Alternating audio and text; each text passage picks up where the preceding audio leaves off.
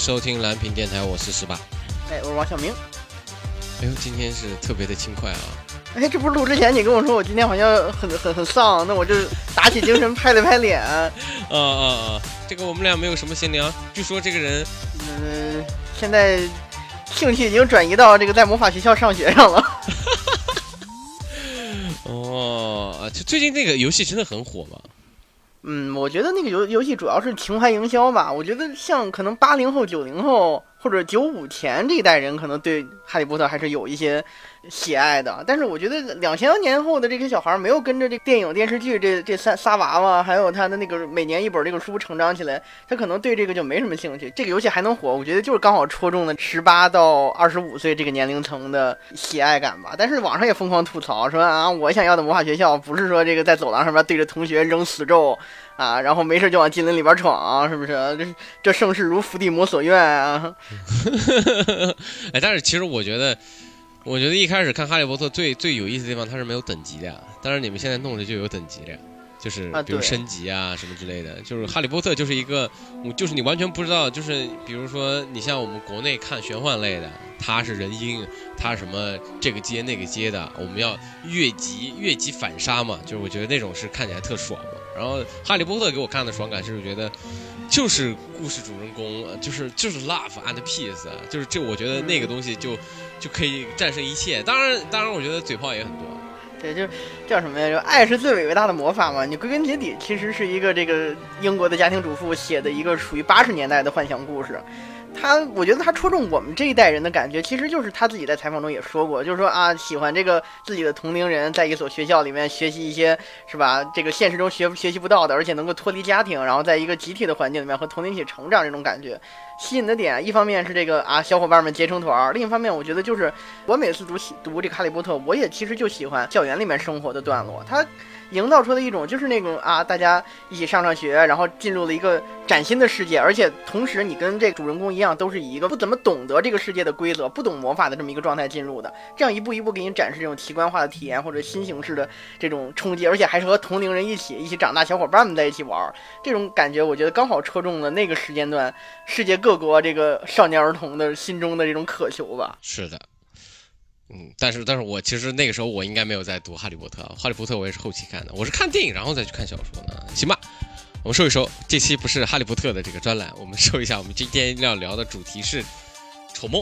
相当于大家应该也知道，之前也有一部电影啊，这部电影是《战斗天使》，阿丽塔，导演是詹姆斯卡梅隆，对对对对对，詹姆斯卡梅隆也是啊。那这个想必这个王小明王老师也有一个这个嗯非常动听的这个。啊，打油诗给大家放松一下吧。这个生活百般滋味，还得是笑着面对。把曾经的梦想抛弃，看世界全都是乌烟瘴气。动画把你小孩子教坏，游戏然后他对现实没爱，而你还在努力不被后浪淘汰。挤出时间把举报键点坏，忘却的童年也曾深受其害。我们并没有比前浪更有爱，一样把责任推给下一代，并不是坏人变老，也不是长大就会变坏。现实的大饼里，梦想逐渐消散，不在乎光到底存不存在。反正拉闸关灯在所难免，承担了太多，不得不改变。世界瞬息万变，热爱或消或散。可动漫还会是这样，有热血，有糟粕，有新生的希望，也有着百年不变。即使浑浑噩噩追求理想，也不会更改。即使大餐被改成薯片，卡梅隆的这个答卷也还是让我能够青睐。梦想照进现实，总是在不经意间。我和几年前的自己的和解，也正在慢慢实现。哎，我是正在看开的王小明，我正尝试原谅这世间所有的一切，因为光一直存在。你怎么感到的这个就溜到溜溜到迪迦那边了？我天！不是因为，因为我觉得最近这个，我觉得 A C G 还是挺不太平的。从这个青少年时间管制开始，到这个迪迦被先先封又解封，再穿插成一些社会新闻吧。反正我觉得这个世界吧，有很多的复杂的点，我们没必要保持着一腔怨气或者愤怒。尝试理解，尝试沟通，然后尝试相信这些本来就存在在心底的这些希望吧。这这这说的就就就就严重严重了。但是我我一开始一开始我们俩聊的时候是这个丑梦啊，丑梦丑梦是我我我硬推的吧？应该是你之前看了那个电影的是吧？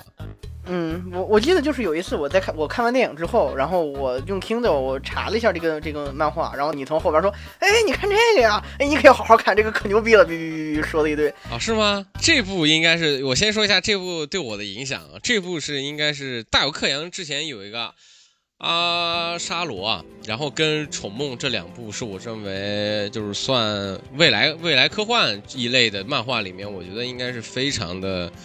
非常有八十年代八八九十年代气质在里头吧，我觉得是应该算是非常的经典。我觉得不管是世界观也好，还是怎么样都好，都是都是从来没有，就是我看了这部漫画的时候，我从来没有见过这些东西，我从来没有见过可以可以把东西弄弄成那个样子。就是在我的内心里面，未来科幻可能还是在美国的那一批。影响下出来的那些未来科幻吧，但是就是现在，当我看到真正的日本的所谓那些日式的未来科幻的时候，哦，就真的会把我吓一跳。就是《宠梦》给我带来的感觉就是，哇，一开始就不说具体细情节了，就是说我一开始给我带来的感觉就真的是一个大世界观下的一个就是。老生常谈的一个东西吧，就是大世界观下的一个小人物嘛。但是我觉得他那个小人物写的，不管是就是里面人物的刻画，真的都非常非常的好。呃，我不知道你你你看你先看电影，应该我觉得就是我觉得就是应该会大打折扣。我觉得就是你再看漫画，我觉得会弱一点。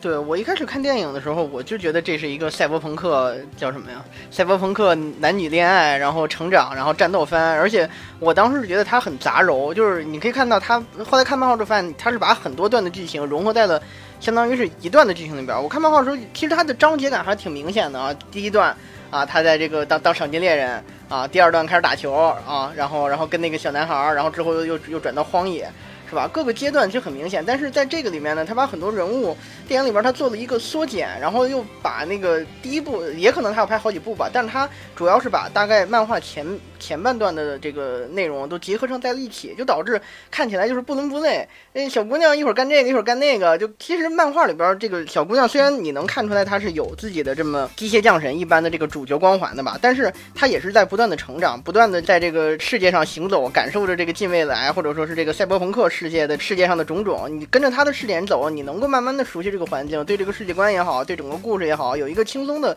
掌握。但是你到了影视化的时候，你直接把这个视觉符号展现出来的时候，更多的时候，当然也包括时代的积累了。我觉得时代更迭吧，它的这个视觉符号这么多年的用处之后，你可能一看就知道这赛博朋克。虽然你能够很好的理解这个世界观，但是同样了，你也缺少那种不断探索这个世界给心底的那种刺激感吧。因为我也是现代的这个漫画创作和这个。相关技巧创作的一个一个怎么说呢？迭代之后的这个感官刺激吧，所以我可能第一次看他的感官刺激没有你的那么强烈。但是呢，联系到他的时代性，就是他的这个故事是吧，产出在那么久远的这个时代之前，反正我是感觉到，嗯，你可能如果是经历过了这么多，比如说啊，玩过赛博朋克2077也好啊，看过很多这个原教旨主义，还有这个现代的这些赛博朋克的作品也好呢，可能你看到他会觉得有些地方可能哎，好像有点生疏或者有点稚嫩。但是呢，你还能够感受到，就是这个想法刚刚诞生出来的时候，那种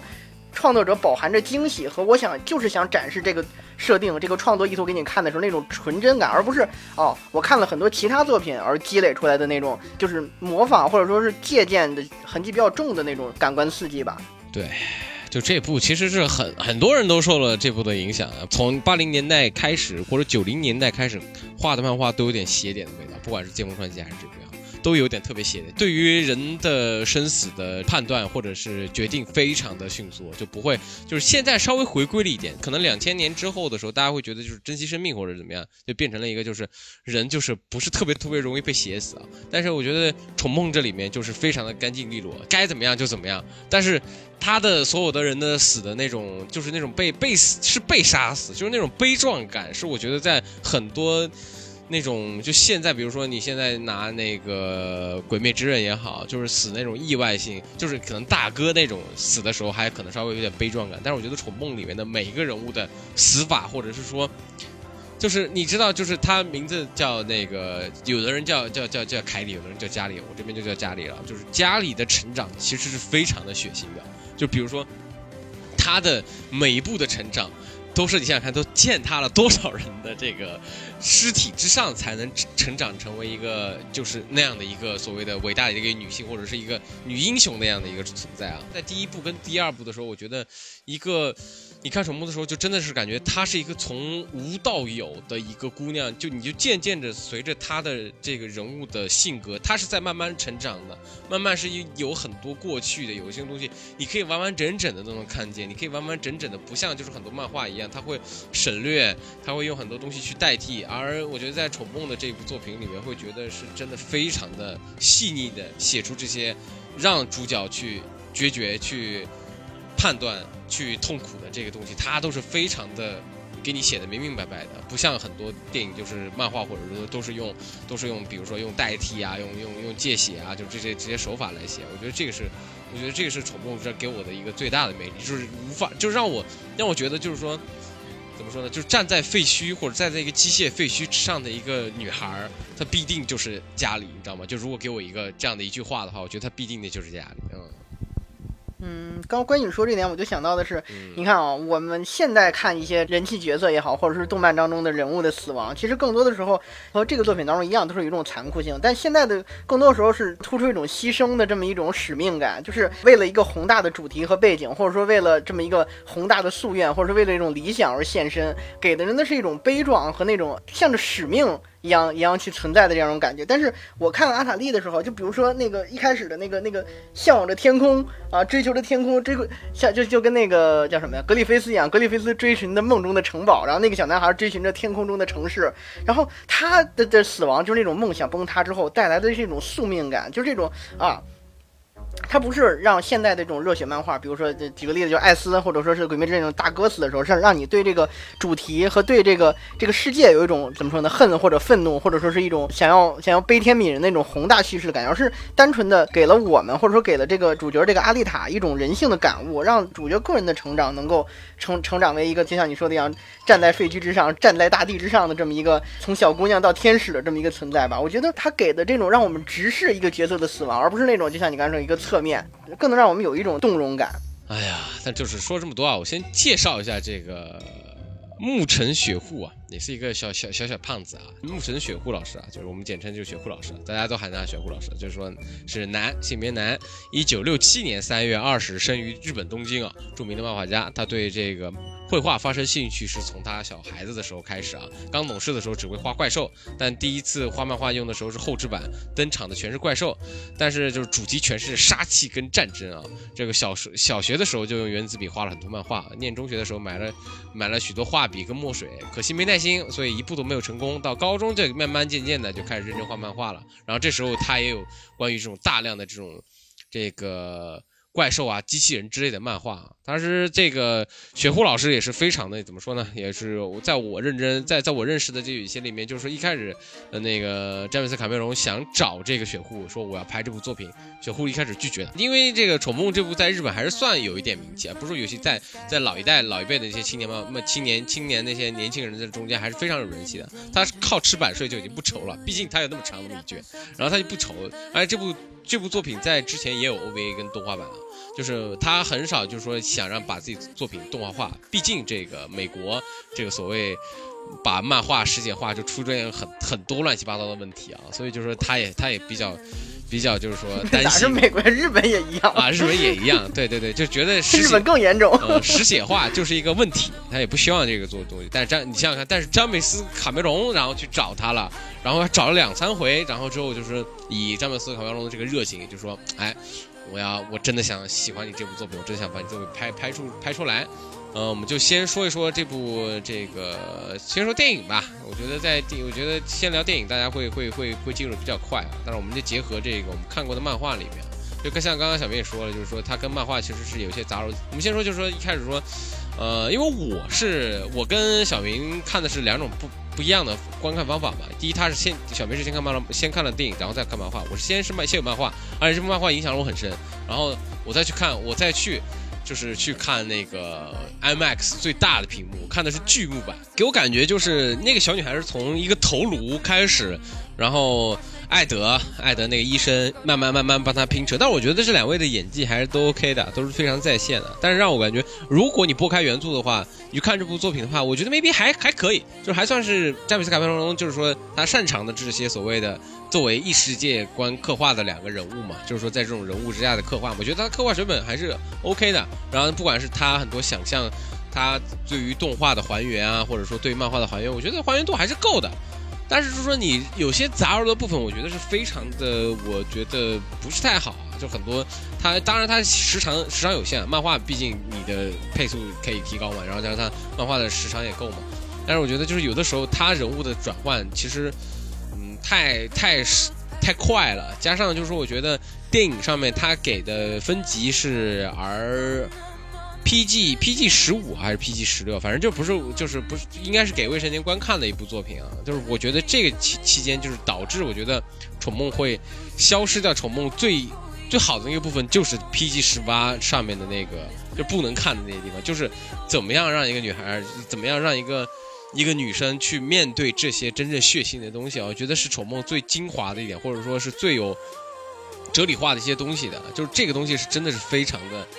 呃，非常的有，我觉得是《丑梦》这个作品的最佳的，或者说最重要的地方。反倒是詹姆斯·卡罗蒙在给我在这部作品里面给我没有给我展现出来。我不知道你那时候看有没有这种？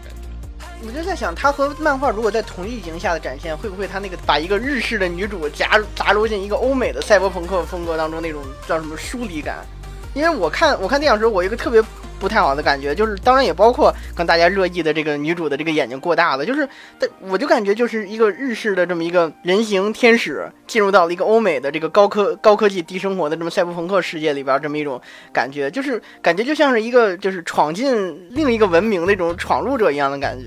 他没有那种很闯入的化学反应，相对的就他的行为逻辑就感觉很奇怪。举一个例子，就是修好他的那个那个啊，艾德，艾德，艾德对他的感情，其实我感觉在这个电在电影里面刻画就是单纯的父爱，就是哎，我要为你好，我希望你不要进那些，就是欧美人常用的那种 don't touch my family 的那种感觉，就是啊，我是这这是我的女儿啊，我要我要对她好，我要希望她长成一个健康快乐的这么一个女孩子。但是在漫画当中，我觉得她就很就有一种很复杂的感觉，就比如说她曾经有有有一个台词，我记得。印象特别深，就是我当时就感觉遇到冲击，和电影给我的世界观观完全不同。就是他说啊，我希望就是他打那个什么那个那个滚滚动的球的时候，说我希望把它击毁，然后这样他能回到我身边，我能继续控制他了。就是他对于这个小女孩的感觉，就是除了是一种就是叫什么呀父亲，他同时也是一种造物主的感觉。就是他面对的面对的这个这个这么一个怎么说呢？面对这么一个机械机械机，除了有看着他成长，给他父爱的阶段，同时还有面对着一个。女人、女儿或者玩偶时那种强烈的独占欲，就这样的双重身份，直到他算是脑改造之后，然后重新失忆之前，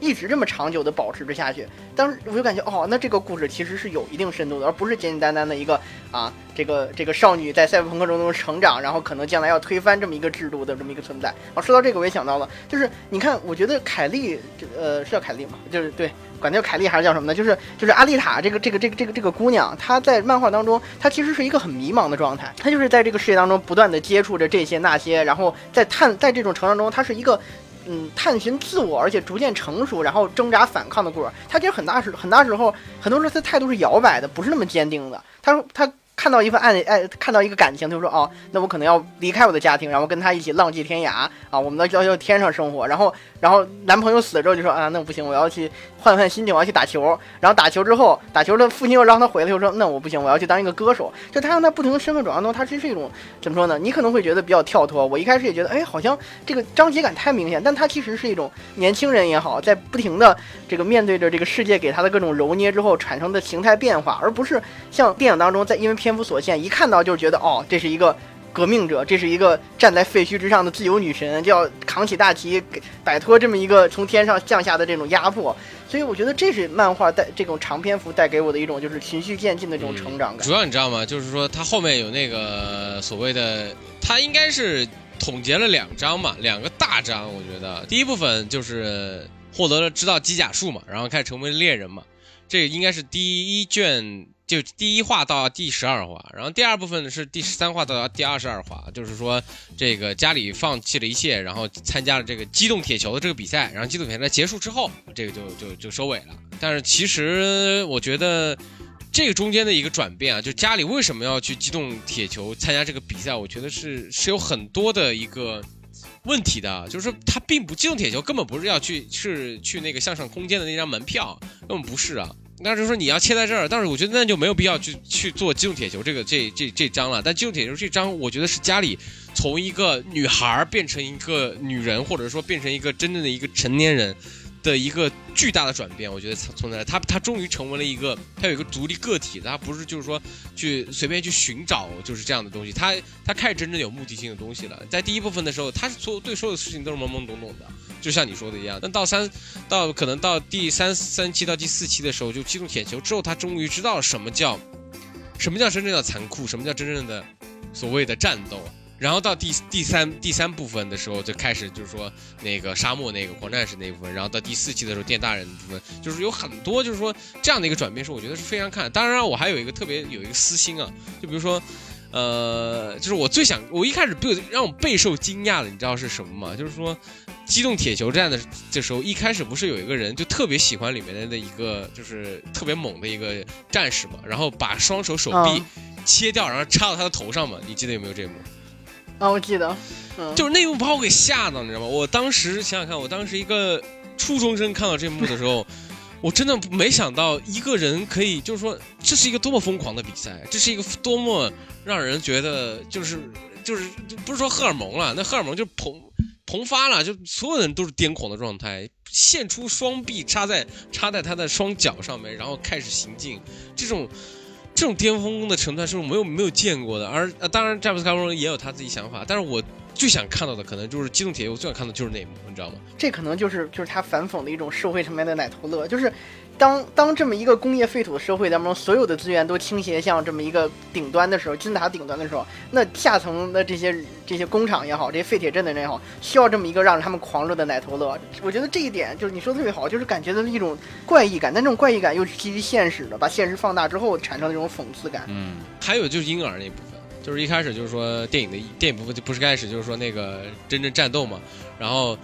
呃，一开始是个一个战士吧，然后抢夺，就是一开始变成一条虫嘛，然后开始抢夺别人的身体嘛，然后最后婴儿他不要吃脑髓嘛，那些东西，就那些，然后最后那个人变成了一个，就是又变成回一条虫，然后最后给被狗给咬死嘛。我觉得，就是那个部分，那个可以凸显出这个人是多么的，就是多么的立体感。我觉得那个立体感是非常的强的，让我觉得这个人是，你不会觉得他他做的事情是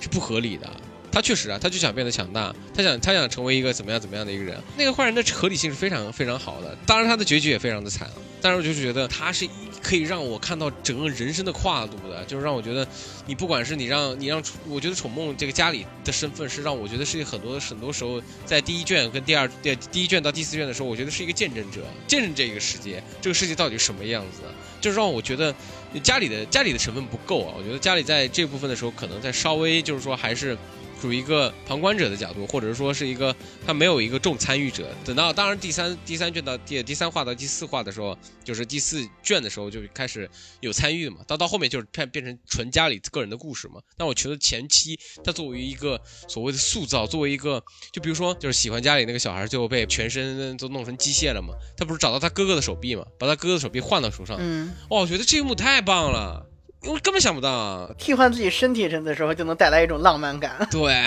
就是把哥哥的手依在我身上，你知道吗？这是一个非常食人族的一个想法，你知道吗？就是从从一个这一个古代，就是说以前的非洲的那些古代的有些食人族，你知道为什么会吃吃人吗？就是，嗯，他把他把他的父，如果他的父母死掉的时候，他要把他东西给把把他给吃掉，你知道为什么？就是让他成为，就是吃掉之后让。自己的父母成为自己身体的一部分，从而我们的血统可以慢慢的延续下去，你知道吗？就是，就是一种原子论，在哲学里面是一种原子论。这种原子论是可以可以接收到，就是我吃掉你，我你身上的一部分就是我身上的一部分，我成你成为我的能量。就是哥哥也是一样的，哥哥也是也死了，我哥哥哥哥的手臂变成我的手臂，我要继承他的梦想。我 这段。这让我就想起来，那个《钢链》里面不是也有吗？那个一只手能够分解，一只手能能重构啊，是是是，叫什么呀？那个人。然后我当时我看到他，他把手尖，我就想到，哦，原来《钢链》的头在这儿。但是这个更残酷嘛？而且这个接受他哥哥的手是一种通过意外，而且甚至卷入了一个阴谋。就他之后就开始攒钱，想想上天，而且而且还被骗了。而钢炼那个可能就是一种宏大的感觉，就是啊，我要继承我哥的遗志，然后成为这么一个一开始是复仇，后来是想要成为这个这个两族两族交融的桥梁啊。对，那个那个太好了。但我觉得这里面那个小弟弟就真的是让我觉得，就是你知道，我平常看漫画的时候，我的阅读速率是很慢的，就可能会慢慢慢慢读。我看宠物就是天空城爬爬城那个电影也有那段嘛，那电影那段其实也不错了，嗯，但是就是说讲讲真的，就是说就是漫画那一部分的时候，我翻的可特别特别快啊，就是哇，我太想知道这个人最后最后会成成为什么样的。父母也是，父母也要也要也也是要去那个地方，自己也要去那个地方。就像你说的宿命论，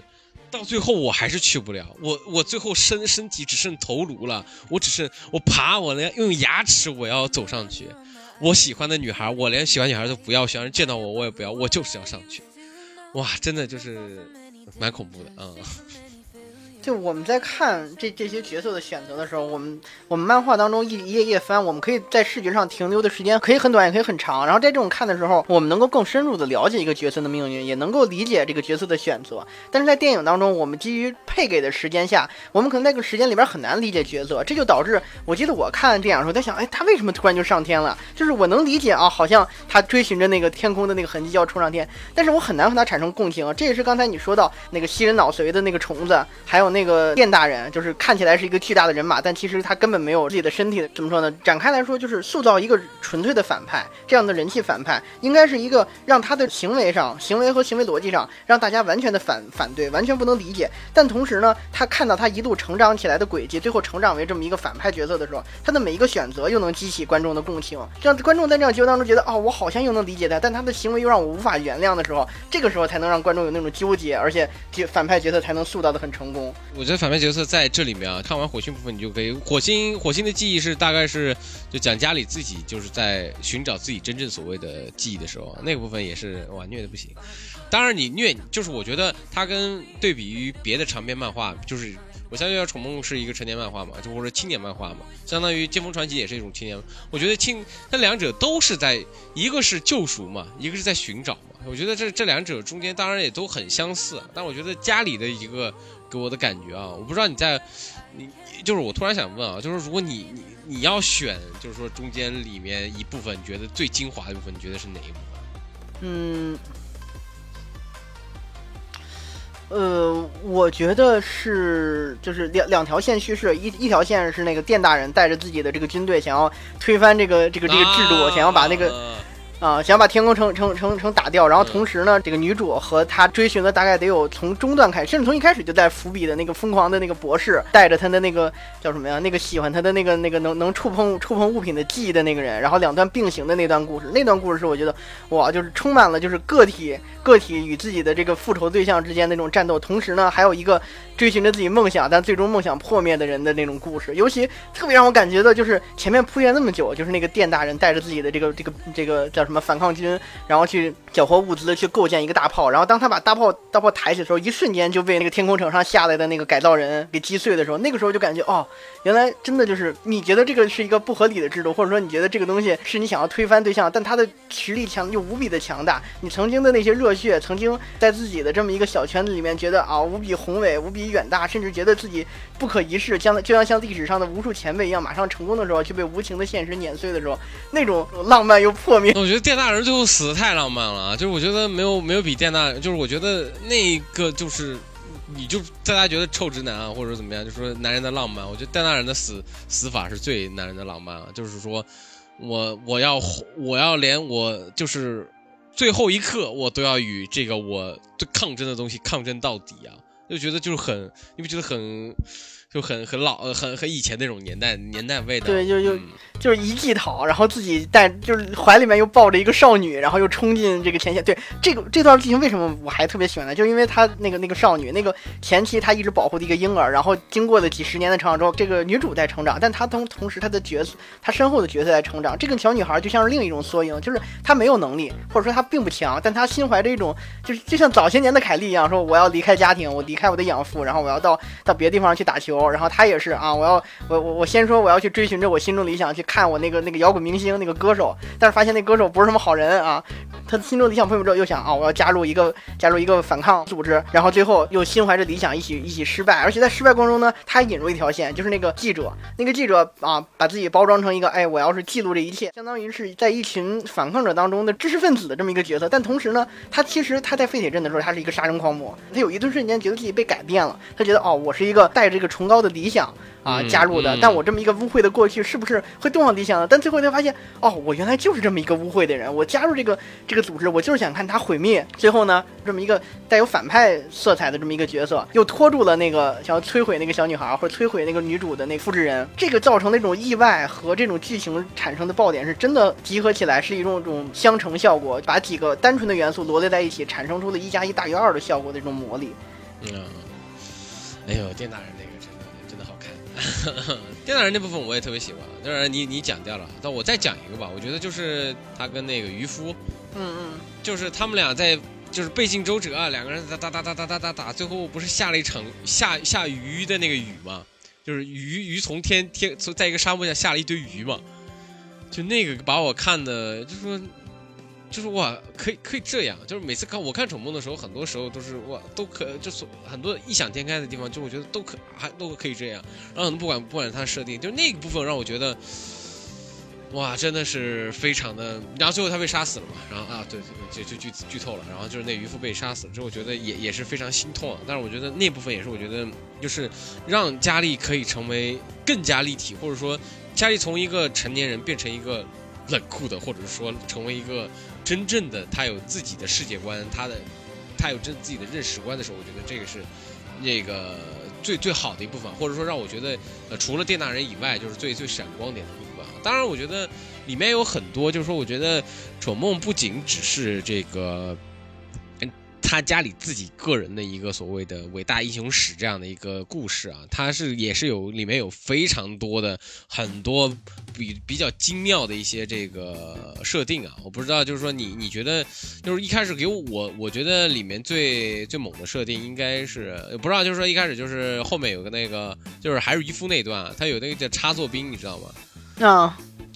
哇哇，就是你知道吗？当时扭在身体上，对，就像一个灯泡，然后把扭在身体。一开始里面打的全是可能打的什么药，然后就是就成为一个睡梦状态，然后然后扭上去就变成一个士兵。我觉得，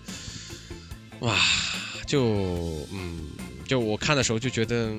然后最后不是好像放了洗衣粉，然后把他们都弄死了。我觉得就是，我觉得我靠，嗯。就是出场那么炫酷，或者说那么残酷。当他战斗的时候，总觉得他会有一场这个面对人性的这么一个争论，或者想，哎呀，这个这些人好惨，但怎么办呢？只能把他们斩杀。但结果就是，哎，放点洗衣粉，这些杂兵退场了。我觉得。这个和我刚才看那个他后记的时候写到说有用得上的东西，我都当场想，只要不让故事产生矛盾，就就好。太过于拘泥设定伏笔的话，反而会束缚自身的想象力。哦，我觉得当时看到这个时候，哦，你这种随时穿插内容的精神，在那个可能创作不那么受局限，然后也不那么商业化的时代，我真的是把天马行空的想象力各种加入进去，写到哪算哪。我们一直说说创作的时候需要有一个范式，或者说有这么一条线索排好伏笔，但是可能我觉得。真正的，如果想象力想象力极度高涨，或者说你自己有这种充足创造者性的话，可能你单纯的堆砌自己的想象，然后在一个相对比较完善的理理念的主导下，一样可以创作出很好的作品。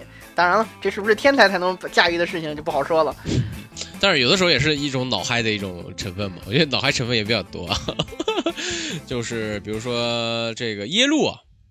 就是也不能说耶路啊，就是那个天空之城嘛。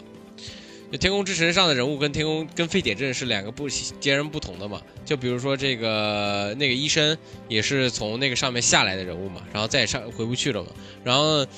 然后加上博士也是嘛。然后就是我觉得博士，哎，你有看到博士那个打开头颅那部分吗？想，看了。我觉得那部分也是把我吓到了，嗯就是是大冲击，你知道吗？就那个时候我还是一个可能初二的一个高初中生。然后可能就是为了就是不写不想写作业，然后可能就为了看部漫画，就这部漫画就直接把我给就很多所有的事情都是没有见过。当然，我现在看很多漫画是，你可能还不如宠梦呢。就是很多你的想法不可能，就你说芯片脑这个东西，你说现在大多数都有，但是给你赤裸裸的给你展现出来，没有打马赛克的，我真没有见过啊！真的。对，一方面是我觉得这个设定真的当时应该还是很新的，就是当时给人的心理冲击肯定是你都没见过这些东西。啊，你还你还不知道芯片脑什么？但是你现在的话，可能大家这《黑客帝国》也出了，然后各种动动动画，然后都在玩这设定。就比如说这个，你刚才说到说到角色，我又想起那个天龙人在在这个屏幕后边去操作这个这个给这个谁呀？给这个女主进行支援，然后告诉她啊，你去完成什么任务的时候，就你就想。是吧？现在也在玩这个设定啊，就就最近那个新番里边，什么八六不存在战区不也是吗？一个啊，高度在高度在远端的这么一个叫上层阶级的人，然后操控着下层的战士去卖命。呃，这个设定你八六看的时候，大家说啊，好像有点新鲜，但是好像这个设定也似曾相识，是吧？这个你再看到可是这是多少年前的作品？这是九几年的故事了，这个啊就已经有了。突然想问问题，如果就是说。你你想去天空天空之城叫天空之城，其实原名叫耶路嘛，就是其实就是名字就是耶路撒冷嘛，就是所所谓的就是人人民最想去的地方耶路撒冷嘛。就是如果给你的话，你是愿意待在这个这个这个这个废铁镇，还是愿意待在耶想还是还是得去耶路撒冷？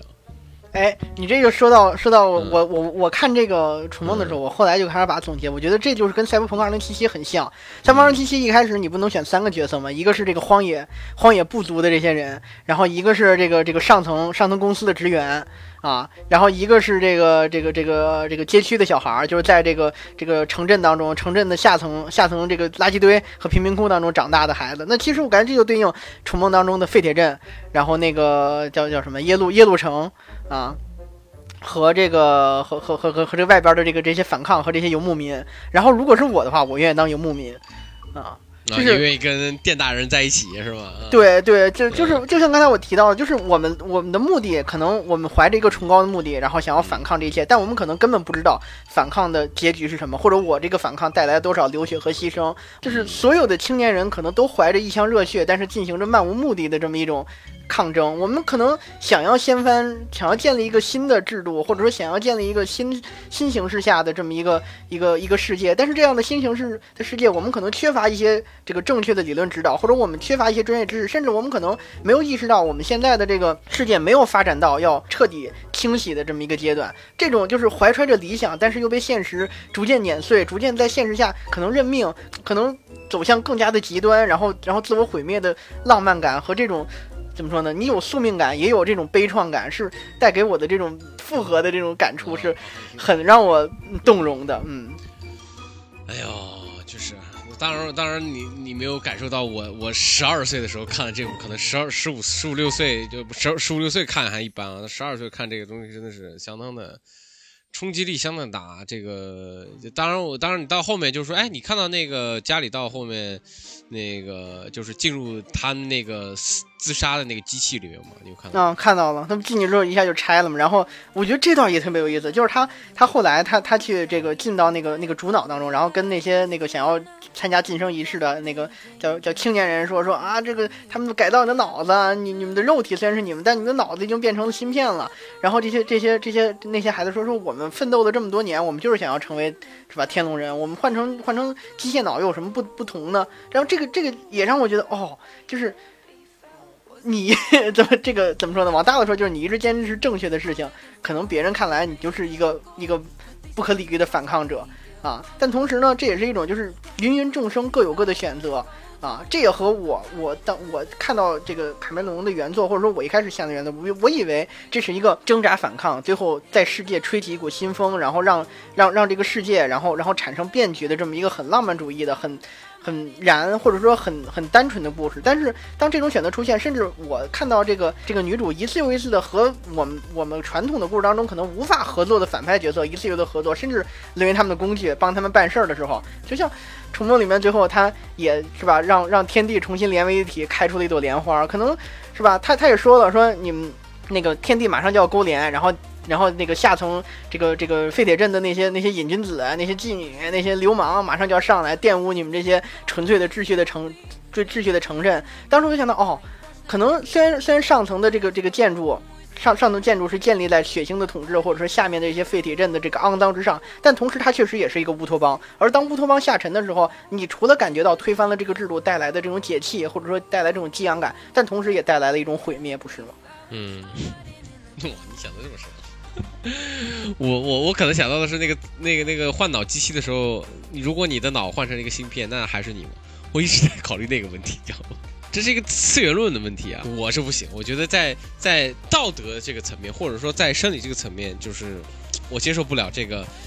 你的脑袋换成一个芯片，那不就就是在物理层面不是？当然就是说，你说是记忆上面也也是合理的，就跟那个超时空穿穿越那种是一样的嘛，就是说把你这部分的，然后这个。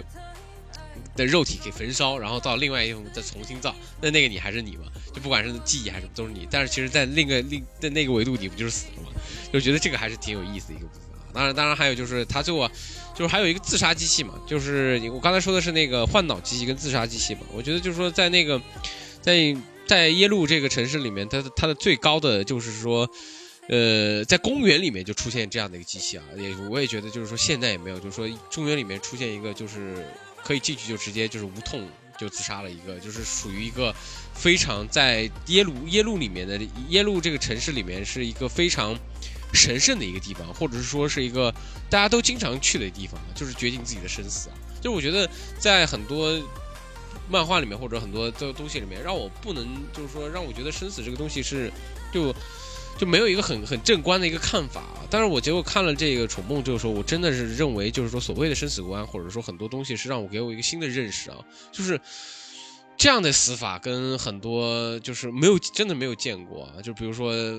切开脑袋啊，什么什么什么之类的，就这些东西，就是就是当然那个时候是不让我把我的世界观给革新了，嗯。我看那段的时候，我我我第一反应就哦，这个肯定是是突然加进，因为因为前面没说或者没说，但是呢，他这种突然加进的设定又跟他这个反乌托邦或者说是在乌托邦社会当中泯灭人性、追求秩序啊，但是呢又又好像崇尚自由的这么一种生活的完美契合啊，简简单单的一个设定，哎，让我觉得哦，这个这个出现的可能让我觉得哎，好像突兀，怎么突然提这么一嘴？但同时又觉得哦，它存在这出现在是是合理的。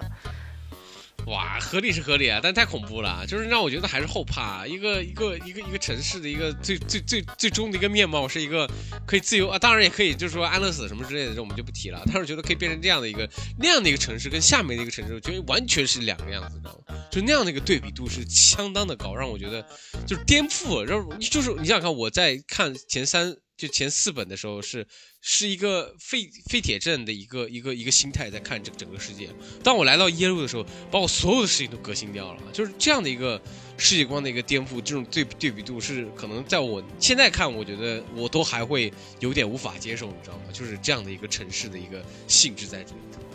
对，桥的一头是完是完是是混乱，是这个芸芸众生在泥潭当中挣扎，然后然后仰望天际的时候，渴望啊成为人上人啊，渴望去这个天堂一样的日子。但你根本不知道天堂是什么。但是呢，天堂又是一个所有人可能可能比比可能他活得很好，他为保持了这个人类的可能基本尊严，但同时呢，他一切大家都有都是秩序的奴隶啊。可能可能你在废铁镇的时候，你看不惯自己这个讨厌的酒吧老板，或者看不惯谁啊，觉得这这周围的这个佣兵新秀啊，你小姑娘啊特傻逼，你就想把他弄死，甚至折磨他啊。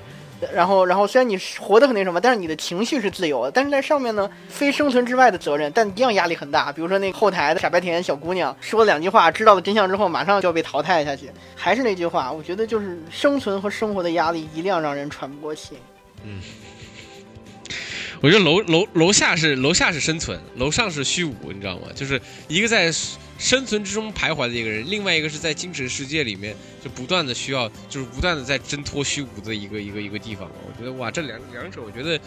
我觉得雪狐老师还是总结的蛮好的。当然，我觉得就是雪狐老师这个突然加设定啊，就是我觉得以前那个工厂嘛，就是把人头塞到里面，然后就可以拿奖金嘛。哇，多好的一个设定啊！我觉得如果现在按现在的漫画来说，这个设定我估计要用，可能用用到用到第十五话吧，可能要用到，要用很多很久才可以把这个这个设定，就是多么金金子一样的设定啊！就很多设定就是，对我一开始看他张力感特别明显，就是就是突然他就变成他他第一次就是就是他那个看到他去打球的时候说啊，他不做赏金猎人了吗？他反他他这么这么大的这个落差吗？一开始还是赏金猎人，突然就变成到打球选手了，这变化这么大，是不是啊？画着那个画完了不想画了，画着画就开始画另外一种题材了，但是用同样一个女主，但是啊这种。怎么说呢？设定的弃用或者说设定的更新带来的真的是一种在世界上行走的这种。呃，全新的体验感，这个咱们对比一下，就是咱们骂了 几个半年的这个叫什么呀？呃，治不灭的你，我觉得这两个故事有一定内核相似，就是行走在大地上的一个无知的强者。对对对对对对。然后他通过不同的和人接触，然后成长自己，然后自己感受到更多，对这个世界理解也多一丝一毫。就是咱咱先不说设定吧，咱们设定很多骂了很多次了，就是治不灭的你这个设定就肤浅，在在装古代人，然后。冲梦呢，它这个赛博朋克设定就很完善，但同样也是他在成长当中，你可以看到冲梦的成长，他的环境环境换了，但是他每一次的成长，他的情绪，他的故事都是不同的内核。但是你反观这个这问你，他获得了什么？他只获得了一个新的形态。还有一个，我还想说一个，就是就是狂战士体。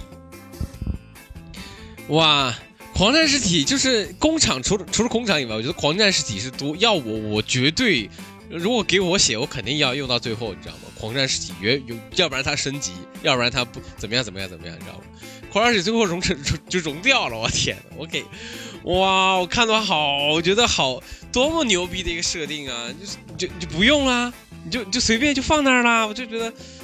这这小就是你让我又开始就是让我觉得这个就真的像你说的一样，就是你根本说不透家里到底在想什么，或者说家里的真的是一个非常一开始你觉得是。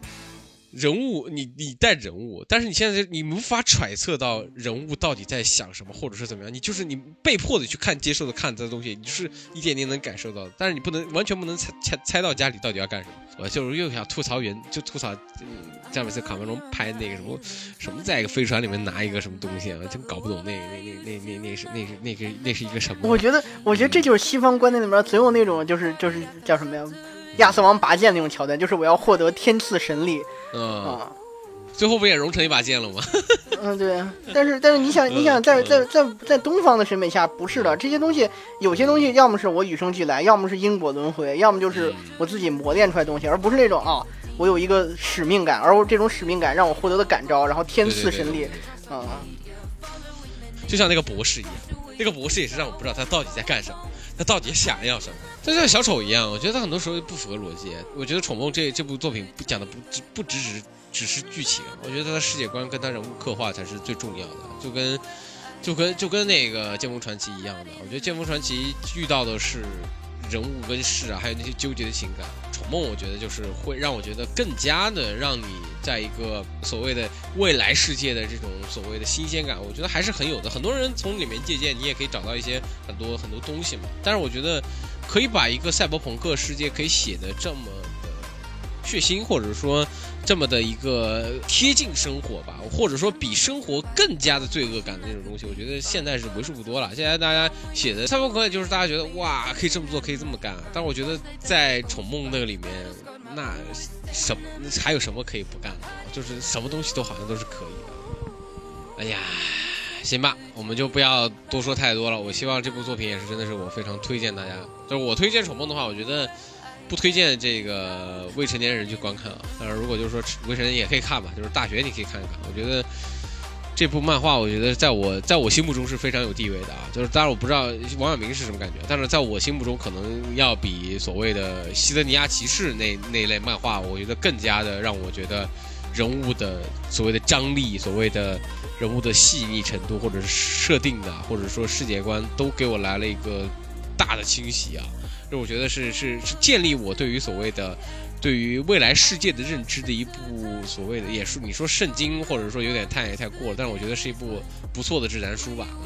嗯，我觉得其他人生价值了，我就说一些很实际的吧。就是首先，我觉得它的它的不适合未成年人观看，更多的是因为它的很多对肢体啊，还有这个相对的血腥残酷的画面的内容可能会让人不适。我觉得这种。在你克服了这些不适的点之后，你会发现它带给你的世界观的展开和很多。呃，创作和艺术甚至世界方面的思考，我觉得是很有价值的。这也是我对这个漫画的评价，或者说我愿意推荐的这个漫画点。你看它的时候，如果你是一个喜欢二次元的人，你能看到很多设定和设计上的考古，有一种历史的感觉。同时呢，一些很现在看来可能有点天马行空，也有一些稚嫩的创作点，能够让你溯源到当这个东西给你最纯粹的感动和最纯粹的惊喜的时候，是一种什么样的状态。所以，嗯，也推荐。嗯。行，那这期节目就到这里。嗯 嗯，好的。啊，拜拜。嗯嗯，拜拜。